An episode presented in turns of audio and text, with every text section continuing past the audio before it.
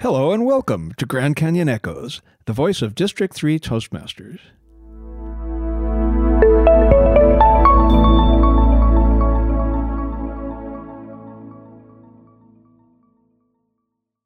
Welcome to the podcast. This is your host, Don Griffith. This episode will be of interest to our non Toastmaster listeners, as well as our new Toastmasters looking for something a little extra. Today, it's my pleasure to interview one of District 3's very active members, Shelley Gabriel. Welcome to the podcast, Shelley. Hello, Don. Shelley, tell the audience a little bit about your Toastmaster experience. I am a Toastmaster for eight years. I'm in four clubs and I'm actively in the district helping everybody. Yeah, you're everywhere I go in the district, there you are. Is there any part of the district activity that you're not a part of? No. I didn't think so. For the people who are listening who are not Toastmasters, why should they be a Toastmaster? Why did you become a Toastmaster? I joined Toastmasters because I worked in a call center. My supervisor listened to my phone call. He gave me feedback that I had the filler words and I was saying them every other word when I was trying to talk to our military member on the phone and answering questions, and I couldn't think of answers right away. So when you say filler words, Um, ah, like, you know, okay. So those little nothing words that we say when we're not sure what we should be saying, but our brain puts us on hold and we say um or ah or whatever. Yes, sir. And you had a lot of those, and your supervisor pointed that out to you. Yes. Okay, what happened next? Then he said to join Toastmasters, and uh, fortunate for me, I had a member of my team who was in Toastmasters. Her name is Julie Caliendo. She's been a Toastmaster forever, and five DTMs, six DTMs. And she goes, We have a club. I'm going to take you down there. So she invited me to the club. I went to the club meeting. I met Betty Covington and I met some other people. And I really liked what I did. I liked the club. I said, This is going to work for me. I'm going to be able to be a better speaker. But also, something most people don't know about me is I'm a communications major. I can communicate, but getting in front of an audience and giving a speech, I freeze. I'm nervous. Those nerves kick in, and it's like, I'm done. You joined because your supervisor suggested it. Mhm. That's a good supervisor, by the way, Yes. to do that. Instead of writing you up or firing you, understanding your value and wanting to make you a better employee. But when you got to the meeting, you also remembered or realized that you had apprehension, a mm-hmm. fear of speaking in front of a group. Mm-hmm. That's very common. Mm-hmm. Many people who are listening to this podcast who are not Toastmasters can relate to that. Tell us about that first meeting when you walked into your very first Toastmaster meeting. When I first walked in, I thought, this is going to be great. I met a lot of people. They were warm, inviting, and they welcomed me into the club. And then we started going through. I introduced myself. That was easy. Went up, did table topics. That was easy. What's a table topic? Table topic is impromptu speaking, where you're asked a question and you have to come up with the answer on the fly.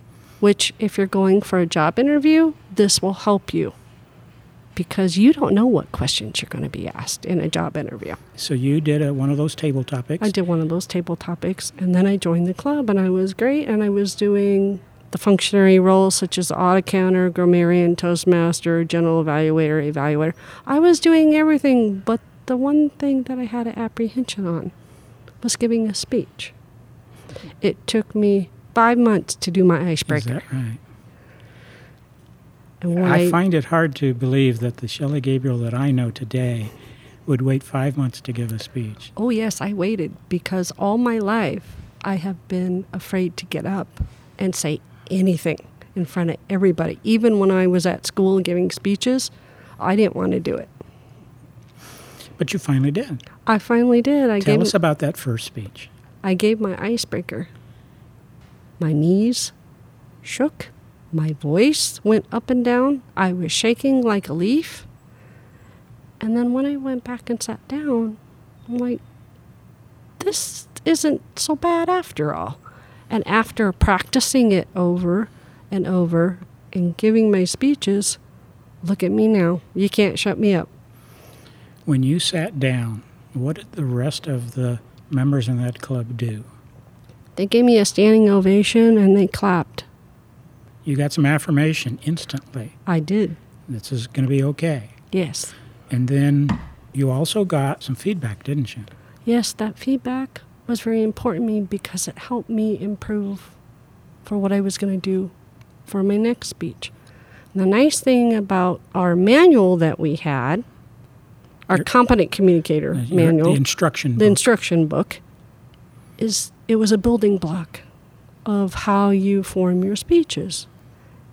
When I was in communications and going to school, they kind of told us, but they really didn't tell us. And this helped. But one thing I learned about giving my speeches over the year, and this is something that I hear from a lot of people, is they don't know what to talk about.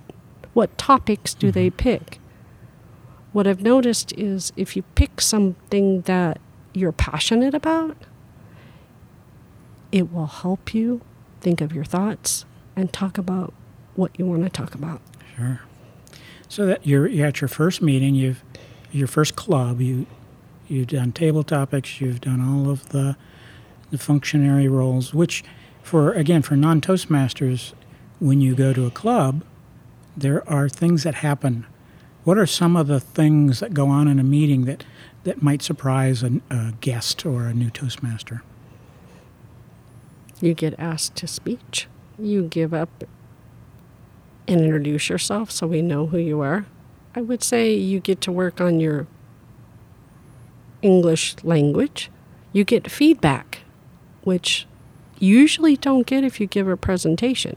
You just give it and that's it. But something guests don't know about is that if you come to a club and you join the club and you have a presentation that you need to give, you can practice there because it's a safe environment.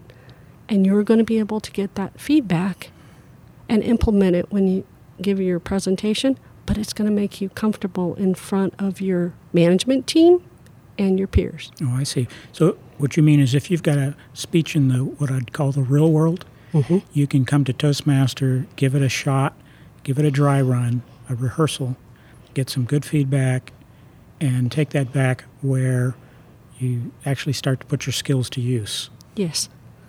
What are some of the other functions that a club would have that if again if you're a guest or a new member, what are some of the functions that are happening? There's a timer rule. How many meetings do you go to that go on and on and on because they don't have an agenda that they follow, which is something that we all have at our Toastmasters meeting, but also we have a timer that keeps us on time. The timer, sometimes in a regular meeting, they don't have one. So you get people rambling on about 10 minutes for something that they shouldn't be rambling on about. we teach our members to be aware of the time of their speech. Mm-hmm. Because if you're aware of the time of your speech, whatever that time is, in a Toastmaster meeting, a typical time is what, five or seven minutes? Yes. Outside world, it could be anything. It could be a minute to a half hour to an hour. If you know that there's a time limit and you've practiced with a time limit, you organize your speech, you edit your speech, so that's a skill. What are some of the other functionaries? What about this ums and ahs? Do, is there any help for that? Yes. The awe counter. Not every club has what we call a clicker or some sort of form that's going to help you with your ums and ahs. What you mean is the ah counter might have a little noise making device Yes, to let you know you just said an ah. yes. And the noise making device is not to scare you, it's to help you. And I associate that with Pavlov because it's classical conditioning. Once you hear the click, you know you've done a filler word. After a while, if you're doing a filler word, you're going click in your head and you can hear it. But Mhm. also, something else you're doing when you're audit counting, you're developing listening skills. Oh, if you're the aw counter, Yes. and the person who says the um or the ah, they get some feedback. Now, not all clubs do the clicker, but they usually do have an ah counter. Yes. Which- I've, you know, the feedback, we've talked about feedback. We, we don't call it feedback in the club meeting, we usually call it evaluation, right? Mm-hmm. So, what kind of evaluation goes on in a meeting? We have two kinds. We have the general evaluator who gives their overall view of how the meeting went and what we can do to improve the meeting. But also, we have an evaluator of the speakers. And what they do is they provide critical feedback. Now, the feedback is positive, they give positive feedback, but also they give them opportunities on how they can make their speech better, or it, maybe not so much the speech, but their presence on stage, such as their gestures, the use of the stage, eye contact. Are they using their notes too much, or are they by the lectern and not leaving it? The evaluator is assigned to listen to that speech and watch it, and then within the same meeting, to give an oral evaluation, again, pointing out the good things and helping with suggestions for improving the things that weren't ideal. also for feedback, not only do we give oral evaluations, we also do written evaluations. So each member of the club is listening to the speech and they will write down feedback for the speaker. That also helps them as well. And the speaker then takes that home and can read them on their own time. And even some clubs record their speeches so you can actually see what you're doing, as Don Clausing did for Unity speakers. It's one thing he always said: if your hand's in the pocket in your pocket, and you don't think you put it in the pocket, the video's going to show you. So you went to this club and you started learning all these things and in participating in these various roles and functions, as we call them. And you got better and better and you learned a lot. When did you finally notice there was something more to Toastmasters than speaking?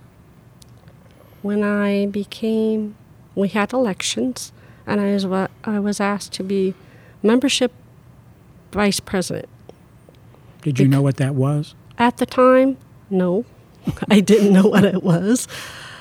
It was me. I'm I'm a people person, so I was meeting people and doing different things, and they thought I would be good because I was. When I first walked into my meeting, I should say, I was going around saying hi everybody, and after that, I was going hi and saying everybody, and I was just a member. I wasn't an officer, but I wanted them to feel welcome, just as I felt welcomed Sure. and I became membership vice president. We had an open house. We signed up six new members at my membership drive that we had. We had a career day, and I was out talking to people and doing everything. But one thing about being an officer is you got to go to Toastmasters Leadership Institute.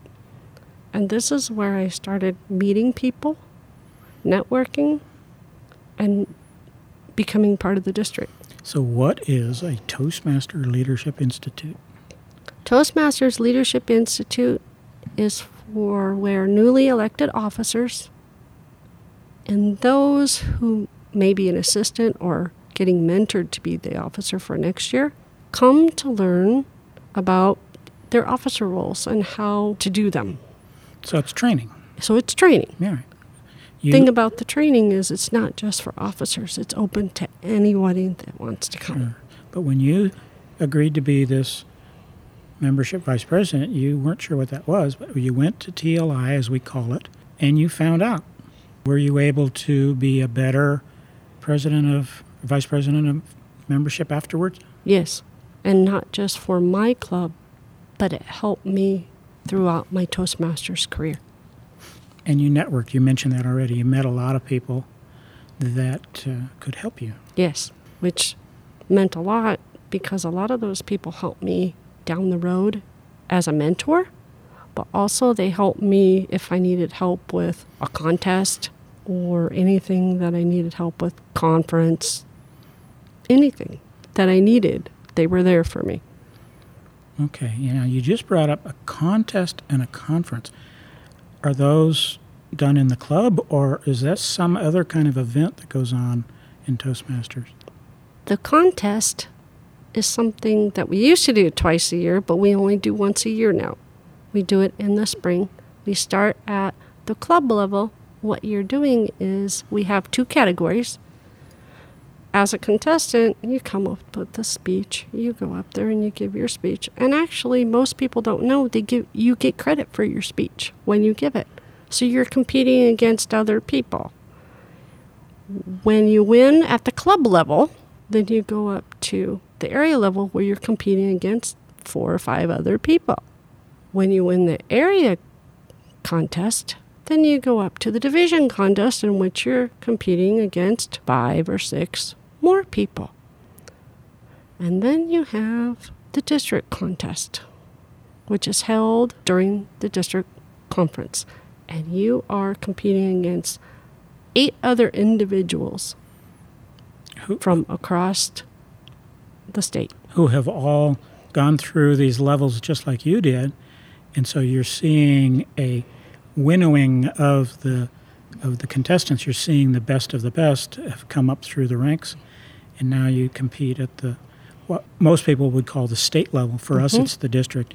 We are District Three, which is almost the whole state of Arizona. Did you do contests yourself? I competed one time for evaluation at the club. I was disqualified because I went over by 30 seconds. Oh. Yes, there are rules for contests. We do have that timing rule for a reason. And everybody wanted me to go back and compete, but I didn't want to compete. I'm like, there's got to be something else I can do. My mentor at the time, Betty Covington, started me with contests, going to contest training. Yes, we have more training that you can go to to learn about different things, but I learned how the contests are run. I learned the different roles of the contests. I know the speech rule book that we have, and I go over it to see what they have in there that's new because it changes every year. I became what we call a contest junkie or a contest guru. So But- you you didn't you chose not to mm-hmm. do a lot of competition yourself, but you got involved in the organization mm-hmm. and the management of contests. That sounds like a leadership function. It is. You know, Toastmasters has a tagline and it's on its website if you go to it, toastmasters.org, and it says where leaders are made. Well, you certainly found your niche. You know, you started in this club, you became an officer. What happened after you were vice president of membership? What was your next leadership experience? Well, actually, what I had to do was I had to find a second club so I had an opportunity to give more speeches so I could com- Wait, wait, you can be in more than one club? Oh, yes, you can be as many as you want. And at one point, about four years ago, I was in 11 different clubs. Wow. Now that's a lot, but you were enjoying it. I was enjoying it. The fact that I say 11 clubs, everybody's going, Really? 11 clubs? How do you do it? Well, most of my clubs didn't meet every week. They were mm-hmm. once a week, twice a month, and once a month. Mm-hmm. So it, it's not it wasn't as crazy as it might sound at first. No. But it also helped me complete my speeches faster. Right. Now, for the people listening who are thinking, I, I can't be in 11 clubs, do you have to be in more than one club? No, you don't have to be. In fact, I think most members are just Most- in one club. Most members are because they want to see how other clubs work, but also it's a good way to network and to mm-hmm. meet people. And as you already said, if you're trying to complete speeches for the various educational levels, it gives you more outlets to speak. Hmm. So you join multiple clubs. Hmm And did you continue with your leadership track? Did you continue doing club leadership jobs? I did. When I went over to Unity Speakers, I became membership. They needed a membership vice president. Okay, well, you're a veteran now. I'm a veteran now, and I might as well teach everybody what I learned. But also, when I was membership vice president, I learned from somebody that had been doing it for 40 years, Yeah. which helped me understand that club and how it worked. So if he wasn't there, I was able to take over for him. But also, I understood why that club has been going for 25 years and why they've been President's Distinguished for 14. We're now eight years after your first Toastmasters club. Have you been in all of the leadership positions that a club has? I have served every role as a club officer. I have been president twice of two different clubs. I have been vice president education three times. I have been membership twice. I have been treasurer twice. I have been vice president of public relations twice. I have been secretary twice. There's one left. And I've been sergeant at arms twice. So, all of the seven officer positions, which are in each club, you've held sometimes more than once. yes. Why so many times and so many officer positions? What's in it for you? every time I'm in a position, I'm always learning and growing because I'm learning from different people. But also, when I come to training, I'm always learning something different that I didn't know before. And that's how we learn and grow in Toastmasters by going to training and by doing different things. Hmm. Are there leadership positions beyond what you do in the club? Yes, you can go outside the club. You can be an area director. You can be a division director. You can be on a committee, help with TLI, volunteer, get involved, be on conference committee and help with conference. I've been an area governor, which is the same as area director. I was a division director.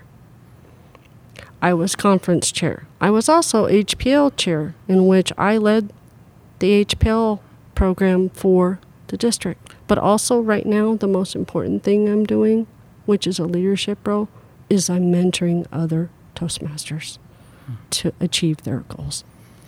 Wow. Well, Shelley, it's been a pleasure talking to you today. We could go on and on. We do have a time limit today. We need to wrap it up. Thank you so much for sharing your Toastmaster experience. It's been a pleasure having you on the podcast. Thank you, Don. I appreciate you. We hope you enjoyed this edition of Grand Canyon Echoes, the voice of District 3 Toastmasters. To volunteer to be featured on the podcast or to suggest future topics, write podcast at aztoastmasters.org. That email again is podcast at aztoastmasters.org. Toastmasters International and all other Toastmasters International trademarks and copyrights are the sole property of Toastmasters International.